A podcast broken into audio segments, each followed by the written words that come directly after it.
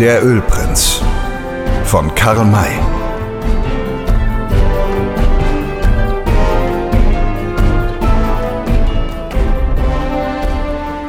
In langsamem Ochsenschritt ging die Fahrt die ganze Nacht hindurch vor sich. Und so kam es, dass die Reisenden erst zwei Stunden nach Tagesanbruch die Stadt vor sich liegen sahen. Obgleich die Entfernung zwischen San Xavier del Bac und Tucson kurz ist. Der Anblick dieser Hauptstadt war wenig erfreulich. Obgleich es noch früh am Tage war, strahlte die Sonne doch schon mit einer fast unerträglichen Glut auf die kahlen Schlammhütten und Mauertrümmer herab. Äußerst hässliche Kojotenhunde bellten und heulten dem Zug entgegen, und ausgedörrte, in bunte Fetzen gehäufte Menschengestalten lungerten vor den Türen und an den Ecken herum und verzerrten grinsend ihre sonnenverbrannten Gesichter, als der letzte Wagen an ihnen vorüberknarrte und sie den Herrn Emeritus auf dem angebundenen Pferd erblickten. Er nickte ihnen, ohne ihr Lachen übel zu nehmen, freundlich zu. Mochten sie seine Lage für lächerlich halten. Ihm war es lieb, dass er sein Pferd nicht mehr zu lenken brauchte. Auf Sams Anweisung wurde auf einem fast vollständig kahlen Platz angehalten, wo sie bald eine Menge von kläffenden Hunden, schreienden Kindern und neugierigen Tagedieben einfanden, die die Wagen umlungerten und ihre Aufmerksamkeit besonders auf das Kleeblatt und den Kantor richteten. Da die deutschen Auswanderer während ihrer Reise nur wenig Englisch gelernt und sie vom Spanischen nur einige Brocken angeeignet hatten, übernahm es Sam Hawkins, sich zu erkundigen, ob man hier Futter für das Vieh und Wasser für alle bekommen könne. Ja, Heu und Wasser waren zu haben, aber beides in schlechtem Zustand und zu hohen Preisen. Und 10, 20 und noch mehr Faunlanzer waren bereit, es herbeizuholen, um sich durch diese Arbeit, die ja eigentlich keine Arbeit war, einige Centavos zu verdienen. Darauf begab sich der Kleine zum Stadtkommandanten, und um ihm sein Anliegen vorzutragen. Er vernahm, dass der Gesuchte mit zahlreicher Begleitung nach Prescott gereist und fast die ganze Besatzung nach der Gegend des Guadeloupe aufgebrochen sei, um die dort hausenden, aufrührerischen Membrenius zu züchtigen. Er wurde zu einem Kapitän geführt, dem Stellvertreter des Kommandanten. Dieser Mann saß bei seiner Morgenschokolade und las in einer alten Zeitungsnummer, die hier in Tucson aber als neu galt. Als er den Eintretenden erblickte, zeigte sein Gesicht zunächst den Ausdruck der Überraschung. Dann erheiterte er sich mehr und mehr. Endlich lachte er laut auf, erhob sich von seinem Stuhl und sagte Mensch, wer seid ihr? Was wollt ihr? So ein Hans Wurst habe ich mir noch niemals vorgekommen. Mir auch nicht, antwortete Sam in einer Handbewegung, die ahnen ließ, dass er den Offizier meinte. Was wollt ihr damit sagen? fuhr ihn der Offizier an. Wollt ihr mich etwa beleidigen? Ist es eine Beleidigung, wenn ich euch beistimme? fragte Sam ernst und ruhig. Ach so, dann lobe ich eure edle Selbsterkenntnis. Ich wiederhole euch, dass ich noch keinem solchen Harlekin begegnet bin, wie ihr es zu sein scheint. Ihr kommt wohl, um die Erlaubnis zu erbitten, hier eine lustige Vorstellung geben zu dürfen. Ja, das ist's, lachte Sam. Ihr habt's erraten, Sir, und sollt mir dabei helfen, wenn ich mich nicht irre. Helfen? Ich? Haltet ihr den Stellvertreter des Kommandanten, einen Offizier der Vereinigten Staaten für einen ebensolchen Postenreißer wie ihr seid? Sam ließ sein bekanntes Kichern hören, blieb aber die Antwort schuldig. Gleichmütig zog er einen Stuhl heran und setzte sich drauf. Der Offizier wollte wütend aufbrausen, doch Hawkins kam ihm mit der freundlichen Frage zuvor. Habt ihr vielleicht einmal von, etwas von dem bekannten Kleeblatt gehört, Kapitän? Kleeblatt? Welches Kleeblatt meint ihr da? Die drei Präriejäger, wenn ich mich nicht irre. Ja, dieses Kleeblatt kenne ich. Es besteht aus Dick Stone, Will Parker und Sam Hawkins, von dem man sich erzählt, dass schön, das äh, schönste schön, unterbrach ihn der Westmann. Habt also von diesen dreien gehört. Freut mich, freut mich sehr. Werden da bald mit unserer lustigen Vorstellung im Reinen sein und dabei erfahren, wer den Bajazzo macht. Wisst ihr vielleicht auch, dass Sam Hawkins im letzten Krieg Scout gewesen ist? Ja, unter General Grant. Er hat uns hierbei infolge seiner hervorragenden Dienste durch seine List und Kühnheit zum Kapitän gebracht. Aber was hat das mit euch zu tun? Viel, sehr viel, Sir. Jedenfalls mehr als mit euch, denn ich schätze, dass ihr damals noch gar keine Uniform getragen habt. Das Kleeblatt befindet sich nämlich gegenwärtig hier. Hier? In Tucson? Yes, Sir. Und Sam Hawkins, der verdiente Kapitän der Vereinigten Staaten, ist euch sogar noch näher. Er sitzt in diesem Augenblick hier in eurer Stube. Hier, in meinem Zimmer, rief der Stellvertreter betroffen und indem seine Augen sich erweiterten. Dann, dann, dann werdet ja ihr, ihr, ihr dieser Hawkins. Yes, bin ich auch, wenn ich mich nicht irre. Thunderstorm. Ihr werdet Sam Hawkins? Ihr? Denke es. Warum sollte ich es nicht sein? Weil, weil, weil, stotterte der Kapitän verlegen. Weil ihr keineswegs danach aussieht. Ein Offizier kann sie doch unmöglich in solche Kleider stecken. Wüsste nicht, warum er es nicht tun sollte. Es ist nun mal mein Geschmack. Der Geschmack von Sam Hawkins, mich so zu kleiden. Und wer mich deshalb für geschmacklos hält, der mag es tun. Ich habe nichts dagegen, solange er schweigt.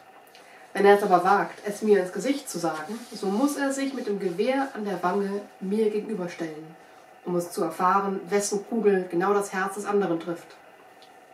Das wurde in einem Ton gesprochen, der trotz des der allerdings lächerlichen Gestalt Sams auf den Offizier sichtlich Eindruck machte. Mit einer abwehrenden Handbewegung antwortete er: Ist gar nicht nötig, Sir. Ist nicht nötig. Warum sollen Gentlemen, die Kameraden sind, sich ohne alle Veranlassung gegenseitig niederschießen?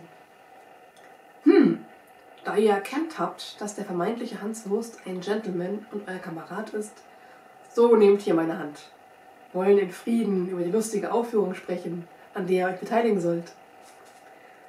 Sie schüttelten sich die Hände. Dann erzählte Sam von seinem gestrigen Zusammentreffen mit den zwölf Reitern, die er für die Finders hielt. Der Kapitän hörte aufmerksam zu. Sein Gesicht nahm, je länger, desto mehr, den Ausdruck großer Spannung an. Und als der Kleine geendet hatte, sprang er erregt auf und rief: Wenn ihr euch bloß nicht irrt, Hawkins, wenn es wirklich die Feinders wären, welch ein Fang! Sam blinzelte ihn mit seinen kleinen Äuglein an und fragte: Meint ihr, dass Sam Hawkins so dumm ist, nicht zu wissen, was er behauptet, Sir? Sie sind es, sage ich euch, Sie sind es. Aber warum seid ihr dann von äh, San Xavier del Bac fortgeritten, ohne sie mitzunehmen? Sie waren noch gefesselt und befanden sich in eurer Gewalt. Konnte ich da schon beweisen, dass sie Diebe, Räuber, Mörder, dass sie wirklich die Feinders sind? Dieser Beweis muss erst erbracht werden, indem ich ihnen Gelegenheit gebe, uns zu überfallen. Wenn wir sie dabei ergreifen, sind sie ohne weiteres überführt. Ergreifen? Ihr wollt euch also überfallen lassen? Natürlich. Oder meint ihr, dass ich nur davon träumen soll? Das ist Scherz, mir aber ist es ernst. Ich könnte mich meinem Vorgesetzten nicht besser empfehlen, als wenn wir gerade jetzt, da ich den Kommandanten vertrete, diese berüchtigte Bande in die Hände bekämen. Aber wenn ihr warten wollt, bis sie über euch herfallen, begebt ihr euch in die größte Gefahr. Wenn wir uns hinstellen, ja. Aber Sam Hawkins wird mit all seinen Leuten schon längst verschwunden sein. Dann ist doch von einem Überfall keine Rede. Warum nicht? Die Wagen werden überfallen. Und wenn wir auch nicht mehr dort sind, so bleibt die Tat doch ein Verbrechen, auf dem hierzulande die Todesstrafe steht. Well. Aber wie wollt ihr sie dabei ergreifen, ohne dass es zum Kampf kommt und ihr euch in die Gefahr begebt, euer Leben zu verlieren? Das wird sich finden. Wird sich ganz gewiss finden, Sir, wenn ihr uns dabei unterstützen wollt. Setzt euch nur aufs Pferd und begleitet uns mit einem Trupp eurer Soldaten. Ich wäre ganz glücklich, wenn ich das tun dürfte. Aber es ist mir nicht gestattet, meinen Posten hier zu verlassen. Und da ich so wenige Leute hier habe, könnte ich höchstens nur einen Leutnant mit 20 Mann entbehren. Das genügt vollständig, Sir. Gut, dann soll's geschehen. Doch muss ich unbedingt vorher wissen, wie ihr euch die Sache denkt. Seid ihr denn wirklich so sicher, dass die Feinders euch unbedingt folgen? Dass sie kommen, ist so sicher wie mein alter Filzhut hier. Hihihihi. Sie werden freilich nicht wagen, sich in Tussen sehen zu lassen, sondern die Stadt umreiten. Es ist aber möglich, dass sie einen einzelnen von ihnen als Kundschafter in die Stadt senden. Darum darf jetzt niemand, als nur wir beide, höchstens noch der Leutnant erfahren, was wir vorhaben. Also die Feinders werden einen Bogen um die Stadt schlagen, bis sie wieder auf unsere Wagenspur treffen und ihr folgen, bis sie bemerken, dass und wo wir für die nächste Nacht Lager machen. Sie bleiben natürlich zurück und ruhen, bis es dunkel geworden ist. Hierauf kann und wird der Überfall stattfinden, wenn ich mich nicht irre. Nun, und ihr? Ihr wollt doch nicht bei den Wagen bleiben, wie ihr vorhin sagtet. Werden uns hüten. Kennt ihr die Stelle, wo die Guadalupe-Straße mit dem Weg, der von Babasakwi hinaufkommt, zusammenstößt? Und wird diese Stelle auch dem Leutnant, den ihr uns mitgeben wollt, bekannt sein? Wir sind beide mehrmals dort gewesen. Well, ist mir lieb. Dort werden wir lagern. Dort gibt es Wasser, was für unsere Zugtiere die Hauptsache ist. Ihr schickt den Leutnant mit seinen Leuten im Voraus dorthin. Aber er muss sich seitwärts halten, damit die Feinde nicht etwa seine Spur entdecken und misstrauisch werden. Wir folgen später und treffen mit ihm dort zusammen. Sobald es zu dunkeln beginnt, zünden wir ein großes, helles Feuer an, damit die Feinde es uns leicht bemerken können. Dann lassen wir die Wagen stehen und machen uns beiseite, um die Kerls, sobald sie sich heimlich nähern, gleich mit den Fäusten zu packen, niederzureißen und gefangen zu nehmen. Der Kapitän ging eine Weile schweigend, aber mit raschen Schritten im Zimmer hin und her.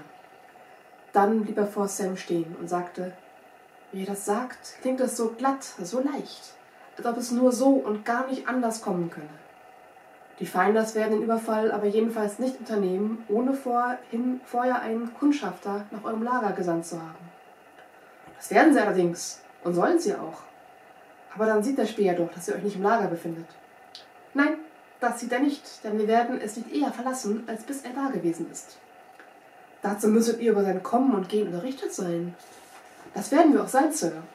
Ihr scheint Sam Hawkins für dümmer zu halten, als er ist. Wie fein, den Feinders traut ihr zu, dass sie einen Kundschafter voraussenden. Können wir denn nicht auch dasselbe tun? Ich sage euch, Sir, dass ich diese Kerls viel eher belauschen werde als sie uns. Der Offizier schüttelte zweifelnd den Kopf und entgegnete, das dürfte wohl unmöglich sein. Ihr müsstet sie schon am Tage beschleichen und diese Leute am hellen, lichten Tage zu belauschen, hier, wo es keine Wälder gibt, in denen man sich verstecken kann, das dürfte selbst euch wohl kaum gelingen. Ihr wisst ja auch nicht einmal, wo sie stecken. Meint ihr? Sam Hawkins soll nicht wissen, wo sich diese Gentlemen verstecken werden. Das ist gerade so, als wenn mein Kopf nicht wissen sollte, dass er unter seinem Hut steckt. Habt keine Sorge und sagt mir rundheraus, ob ihr euch mit der Sache befassen wollt oder nicht. Wir werden auch allein mit, mit den Schurken fertig. Nun müssten wir in diesem Falle unsere Kugeln schmecken lassen. Da ich aber kein Blut vergießen möchte, habe ich mich an euch gewandt. Wenn ihr mir 20 Mann zur Verfügung stellt, können wir mit den Fäusten fertigbringen, was sonst nur mit Hilfe von Pulver und Blei zu erreichen wäre. Gut, meinte der Kapitän.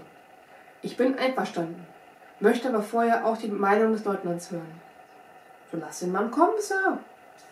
Der Kapitän holte den Leutnant selbst herbei und es erfolgte eine Unterredung, an deren Schluss es Sams Vorschlag blieb. Als noch einige nebensächliche Dinge besprochen waren, entfernte sich Sam, sehr zufrieden über das Ergebnis der Verhandlung mit seinem Herrn Kameraden.